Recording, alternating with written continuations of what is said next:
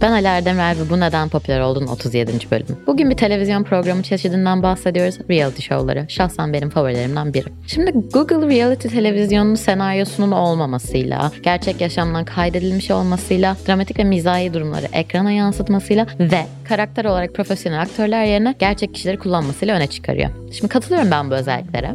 Hani çünkü türü çok sevdiğim için bu yetkiyi kendimde görüyorum. Yani yeteneğin olmamasının yetenek olmasıyla yerilen dünyanın lore başlangıcı Keeping Up With The Kardashians olsun. Eğer evliliğe hazır değilsen başka çiftleri deneyeceğiz yani The Ultimatum olsun. MTV'nin gençlik dizilerini sonsuza kadar etkileyecek estetiğe sahip The Hills'ı olsun. Yemekteyizden işte benim stilime kadar uzanan geniş bir janr bu. Hepsini ayrı ayrı seviyorum. Yani evet yine yerilmesiyle ünlü olan ancak oldukça da popüler olan bir konudan bahsediyorum yani. Tutkum bu. Suçum olduğunu düşünmüyorum. Onun ötesinde gelir akışının da reklam gelirleri, sponsorluklar, ürün satışları, lisanslama ve bazı durumlarda yarışmacılardan alınan katılım ücretleriyle karşılandığı kocaman bir dünya burası. İrdelemeyelim de ne yapalım yani? Hani hayır ben sadece belgesel izliyorum diye şaka yapıp gitarımı çıkarayım ve size Akdeniz akşamlarımı çalayım. Hayır bence. Neyse. Bu para makinelerini konuşmak lazım çünkü örneğin Jersey Shore 3. sezon premierinde bir rekorla 8.45 milyon izleyici çekmiş. Yani izleyen salaktır demek gerçekten bayağı sıkıcı bir şey olur. Ve dolayısıyla soruyorum. Reality show'ları neden popüler oldu? Ben neden 11 yaşından beri düzenli olarak Keeping Up With The Kardashians izlediğimde güvende hissediyorum.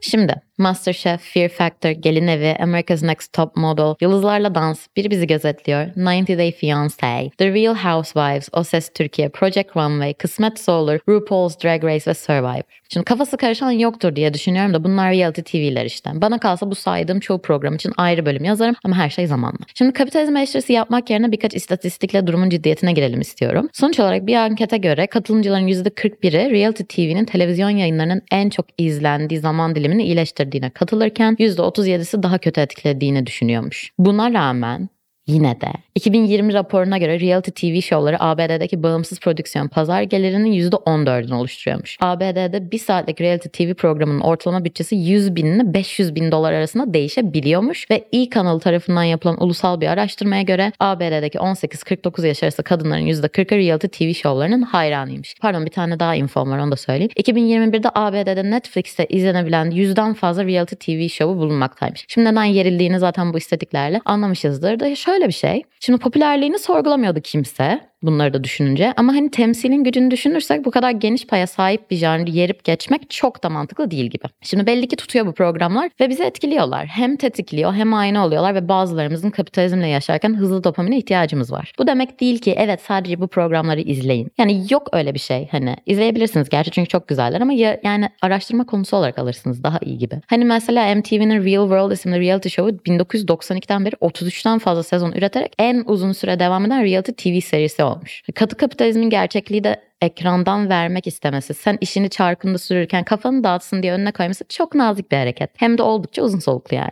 Örneğin hatırlıyorum 11 yaşındayım. Dünya şöyle bir yer. High School Musical yeni çıkmış. Ben ya 4. ya da 5. sınıftayım. İklim krizinden hala küresel ısınma diye bahsediliyor. Ülkenin Cumhurbaşkanı Abdullah Gül. Şimdi genel bir çerçeve ortaya çıktıysa hikayeme dönüyorum. Dijitürk var evde sınıfsaldır. E-News diye bir kanalda sürekli Hollywood belgeselleri ve Playboy malikanesinde yaşayan tavşanların hayatını izlemeye bayılıyorum. Bir reklam çıkıyor. Hatta sürekli tekrarlanıyor. Arabada Arabada oturan birkaç kadın var. Biri kapaklı telefonundan kendini çekiyor. O esnada annesi kız kardeşin hapse girecek ve sen fotoğraf mı çekiyorsun diye onu haşlıyor. Böyle kısa bir tanıtım var ve bunu sürekli görüyoruz. Yani sürekli ama. Ben daha bilmiyorum hem beni hem dünyayı değiştirecek şeyin görüntülerini gördüğümü. Meğer Khloe Kardashian alkollü araba kullanmaktan yargılanmaya giderken Kris Jenner arabada kendini çeken Kim Kardashian'ı kızıyormuş orada. Hani tarihe tanıklık etmişim. Hani güzellik algısı Paris Hilton ve Nicole Richie'den Kardashian'lara geçmeden önce bir dilimdeymişiz. The Simple Life'tan Keeping Up With The Kardashians'a uzanan bir yolculuğun başıymış o zaman. Yani atıyorum eğer zaten gösteri dünyasına tanınan bir aileyseniz programınızı yaptıkları zamanlardı bunlar. Mesela işte Ozzy Osbourne ve ailesinin hayatını nispeten izletiyorlardı bize. Ama Kardashian'lar Calabasas bölgesinde ayrıcalıklı aile konuları dışında bilinmiyorlardı. Ve ona rağmen Hulu'da yeni programları başlamadan 15 yıl ve 20 sezon boyunca yananan bir imparatorluğun başlangıcını yarattılar. Ve bu bir reality TV show'du. Yani annem hala beni bu programı izler izlerken görünce şaşırıyor ve senden hiç beklemediğim şeyler yapıyorsun diyor. Ancak ben o suspension of disbelief aracıyla kurgunun bana verdiği sen bana inanırsan kafanı dağıtacağım sözüne bayılıyorum. Metrolar arası koştuktan ve kadı kapitalist gerçeklik beni çarkın içine sokmak için acayip çabalarken bir temsil üzerinden popüler kültür eleştirisi yapmaya bayılıyorum. Bazen de sadece hiç tanımadığım insanların kavgalarını izlemek iyi geliyor yani. Kısacası bu janr olmasa ben pek ABD'nin tüketim hastalığıyla bu kadar erken tanışamazdım. Kaldı ki eğlence sektörünün aktörlerini başka bir PR perspektifinden göremez ve muhtemelen şu an yaptığım işte olduğum kadar